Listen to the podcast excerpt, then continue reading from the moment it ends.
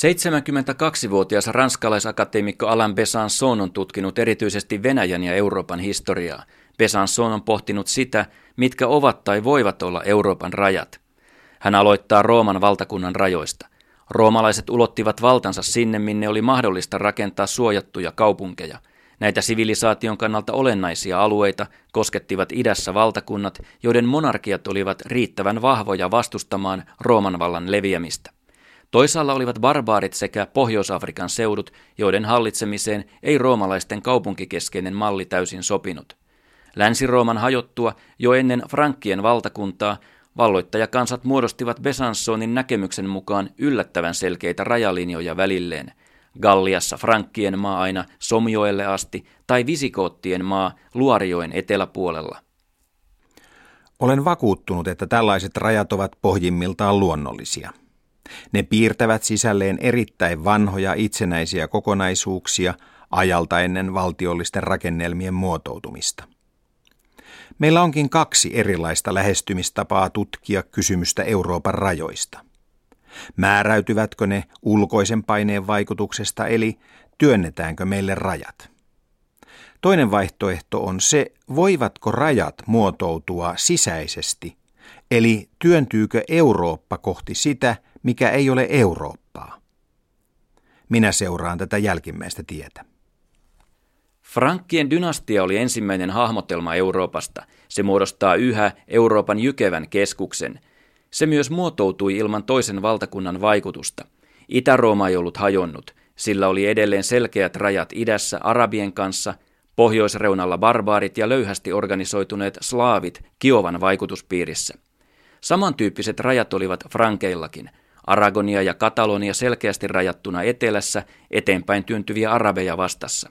Rajat olivat löyhemmät barbaarien kanssa idässä ja pohjoisessa. Kaarle Suuren jälkeen Rooman patriarkaatti ulottui kaikkialle länteen, ja tämä sisäinen yhtenäisyys tapahtui samaan aikaan, kun kirkko hajosi. Alan Besançon katsoo, että usko pysyi samana, mutta ilmaukset erosivat. Byzantti ei voinut sietää pahan huipentumaksi kutsumaansa jos uskallan sanoa, kristinuskosta, mutta vain sen latinalaisesta versiosta tuli muotoutumassa olleelle Euroopalle pitkäksi aikaa kuuluva tunnusmerkki. Euroopan rajaksi muotoutui latinalaisen katolilaisuuden rajalinja. Euroopan ensimmäinen nimi on ollut ristikunta, Cretiente, jota käytettiin Poitien voitollisen taistelun yhteydessä saraseeneja vastaan. Barbaarit olivat pyyhkäisseet kristinuskon osin pois kartalta ja Galliaan se saatiin palautetuksi piispojen, galloromaanisen aristokratian enemmistön ja kaupunkeja puolustavien voimin. Keski-Euroopan saattaminen evankeliumin piiriin käynnistyi Irlannista ja Englannista, levisi pikkuhiljaa Hesseniin, Bayeriin ja pohjoiseen, aina Tanskaan saakka. Sitä kautta sana levisi vielä pohjoisemmaksi ja aina Grönlantia ja Islantia myöten.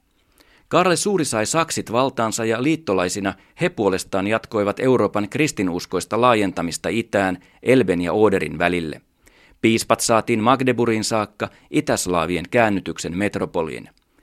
Ennen vuotta tuhat oli saatu Euroopan rajat lähes nykyisen 15 jäsenmaan alueille ja muutamassa vuosikymmenessä Puola etunenässä luotiin historiallinen Eurooppa – Menetelmä oli barbariprinssien kääntyminen kristinuskoon ja heidän kansojensa joukkokäännyttäminen perässä. Viimeisenä pakanalinnakkeena käännytettiin Liettua 1300-luvun lopulla. Ruhtinaskuntien kääntyminen kristinuskoon merkitsi suojaa ulkopuoliselta ristiretkeltä, eli pelottavalta sodalta, johon he kuitenkin voisivat omalla vuorollaan osallistua muiden kanssa. Se varmisti myös valtakunnan henkisen eheyden yhdenmukaisen kirkollisen organisaation ansiosta. Papisto varusti hallituksen, perehtyi lakeihin ja kykeni muodostamaan vakinaisen hallinnon ytimen, joka puolestaan vahvisti hallitsijan vallan laillisuuden. Päästäksemme siihen, mistä tulee Eurooppa, täytyy olosuhteiden olla yhtenevät. Tänä päivänä ne ovat demokratia, oikeusvaltio ja niin edelleen. Keskiajalla liityttiin roomalaiskatoliseen uskontoon. Kirkko oli hieman kuin YK tai oman aikansa Euroopan komissio. Näin piirsi Ranskan poliittisten ja moraalisten tieteiden akatemian akateemikko Alain Besançon Frankkien imperiumin sisäeurooppalaiset rajat, ne jotka erottivat nykyisen 15 alueen tulevasta 25 Euroopasta. Tämä totaalinen Eurooppa päättyy Puolan Liettuan kuningaskuntaan. Euroopan raja ei kuitenkaan ollut enää yksinomaan uskonnollinen. Rajasta tuli sivilisaation raja – Tuhatluvusta lähtien monet keksinnöt yhdistivät ja vahvistivat eurooppalaisen sivilisaation yhtenäisyyttä. Teknologian muutokset lähtivät liikkeelle Pohjois-Italiasta ja valtasivat pian Pohjanmeren rannikot.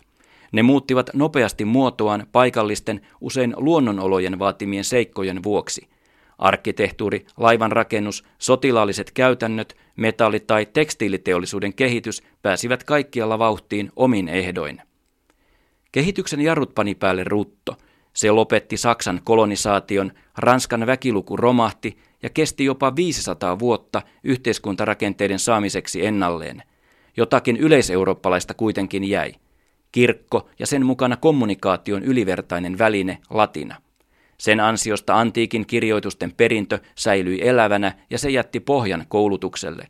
Yliopistot kiipesivät kohti pohjoista ja itää, lähtien Boloniasta, Pariisista, Oxfordista ja Kölnistä, päätyen pohjan perille tai tsekkeihin, Puolaan ja Unkariin, mutta Euroopalla oli muutakin omaa. Feodaaliyhteiskunta toimi vain Euroopassa. Puhtaimmillaan Ranskassa, Loire ja Maasjokien välissä, mutta sen henki on löydettävissä kaikkialta Euroopasta.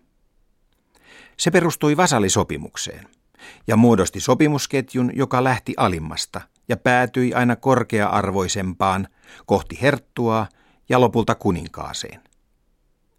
Vasalli teki lääninherralle palveluksen ja tämä antoi materiaaliset keinot palveluksen suorittamiseksi, eli yleensä maan, läänityksen. Feodaaliyhteiskunta oli siten vapaitten miesten vapaaehtoinen järjestelmä, joka sitoi osapuolet keskinäisillä velvollisuuksilla. Toisena erittäin näkyvänä eurooppalaisen yhteenkuuluvuuden ilmauksena Alain Besançon pitää taidetta ja erityisesti goottilaista taidetta. Itä-Euroopan rajaseutua voi hänen mukaansa lukea kuin viivaa, joka yhdistää viimeiset goottilaiset kirkot. Tämä linja kulkee pitkin Suomea, Baltian maita, Puolaa, Unkaria, Kroatiaa, Sloveniaa, ja se on tarkasti 25 Euroopan maan rajalinja. Ja tämä goottilainen linja virallistetaan siis toukokuussa tänä keväänä. Sen toiselta puolelta nousee Byzantin ja islamin taide. Myöskään Euroopan kaltaisia ristiriitaisuuksia ei ole muualla. Euroopassa on pysyvä vastakkainasettelu kirkon ja poliittisen vallan välillä ja toisaalta imperiumin kaltaisen ylivallan ja kansallisvaltioiden kesken. Tämä ristiriita toistuu sitten vielä itse kansallisvaltioiden välisissä kahnauksissa – Jakautuneen kirkon dogmaattiseen konfliktiin liittyy siihenkin erikoisuus. Katolisen latinalaisen kirkon erona ortodoksiseen kirkkoon on ensin mainitun ylikansallisuus. Ortodoksinen kirkko nojautuu etniseen perustaan. Kansalliset rajat ylittävän roomalaiskatolisen kirkon yhtenäisyyttä ei voi valvoa jatkuvalla huomion kiinnittämisellä sen doktriiniin. Se tehtävä jäi yliopistoille, jotka samalla mahdollistivat rikkaan, älyllisen elinvoiman ja paikan opillisille riidoille. Ajatusten vallankumous alkoi, eikä se voinut sen jälkeen pysähtyä. Uskon puhdistuskaan ei jakanut Eurooppaa. Nyky-Euroopan synnyn tarkastelussaan Alan Besançon osoittaa, miten Euroopan ydin- ja reuna-alueet ovat saaneet muotonsa. Maantieteellisesti Euroopan keskusta ulottuu Etelä-Englannista Pohjois-Italiaan. Ranska, Englanti ja Hollanti ovat hänen mukaansa ne mallimaat, joita periferiassa on imitoitu niiden poliittisen voiman, varallisuuden ja hyvien tapojen vuoksi. Euroopan reunamaihin kuuluvat toisaalta Iberian niemimaa ja toisaalta maat Elvestä itään. Viimeksi mainittujen alueilla talonpoikien vapaus ei ollut lännen luokkaa, kaupunkeja oli vähemmän ja yhteiskunnat eivät olleet kovin eriytyneitä. Tavat olivat kehittymättömiä ja poliittinen valta perustui kovaan kuriin. Tälläkin hetkellä itäinen ja eteläinen ilmansuunta tuottavat päänvaivaa Euroopalle. Keskiöön pohdinnassa Euroopan rajoista nousevat näin ollen Turkki ja Venäjä. Besançon muistuttaa turkkilais-mongolialaisten prinssien hallinneen 1400-luvulla arabimaailmaa, Persiaa, Intiaa ja Kiinaa. Vaikka Eurooppa oli kaikilla tasoilla ylivoimainen turkkilaiseen maailmaan verrattuna kesti kuitenkin kauan ennen kuin Euroopasta tuli sotilaallisesti vahvempi. Hintana oli ottomaanivallan puolitoista vuosisatainen hallinta Unkaria myöten.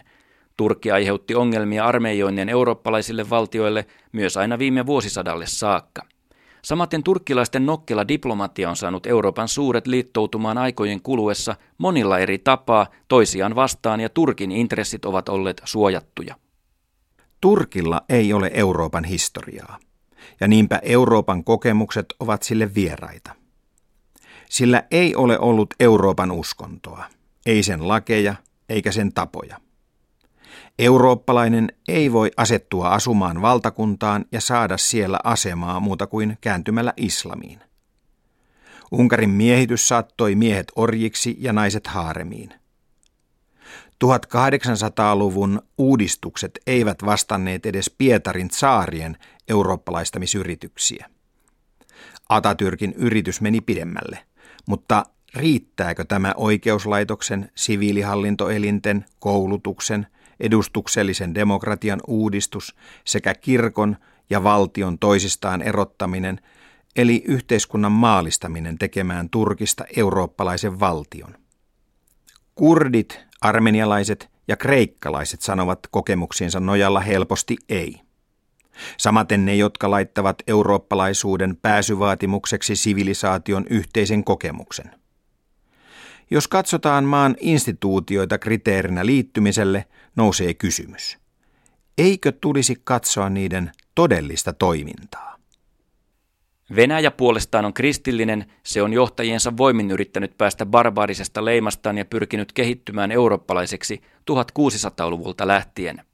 Toisten heikkouksia hyväksi käyttäen se on kuitenkin usein hankkinut pelottavaa kunnioitusta ja valtaa. Vallankumoustakin tarkastellaan tänä päivänä tuon saman vallanhalun näkökulmasta. Kulttuurisesti se on rikastakin rikkaampi, täydellisen eurooppalainen – Ehdotonta valtion auktoriteettia johdettiin kuitenkin Pietarista kaikissa despotismin muodoissa.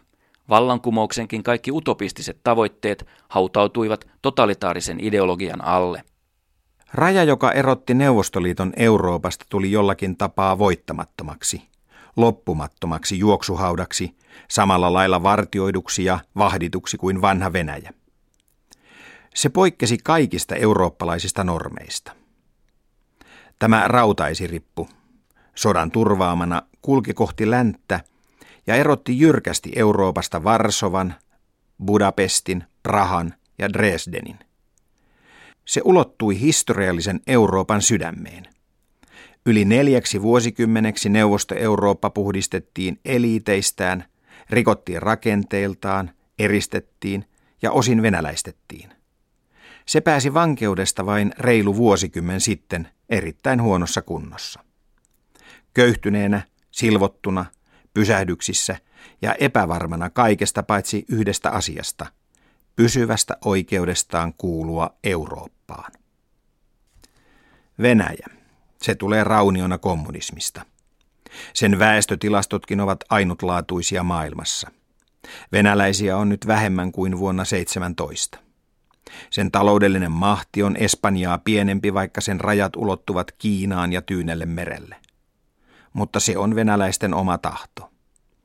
Sen hallinto on mitä on, ja venäläiset, vilpittömän eurooppalaisia, vaikka ortodoksinen kirkko syventää otettaan juuri äärikansallisuusmielisyyttä nostattamalla. Niin tulemme surullisina johtopäätökseen. Eurooppa päättyy siihen, minne se ulottui 1600-luvulla –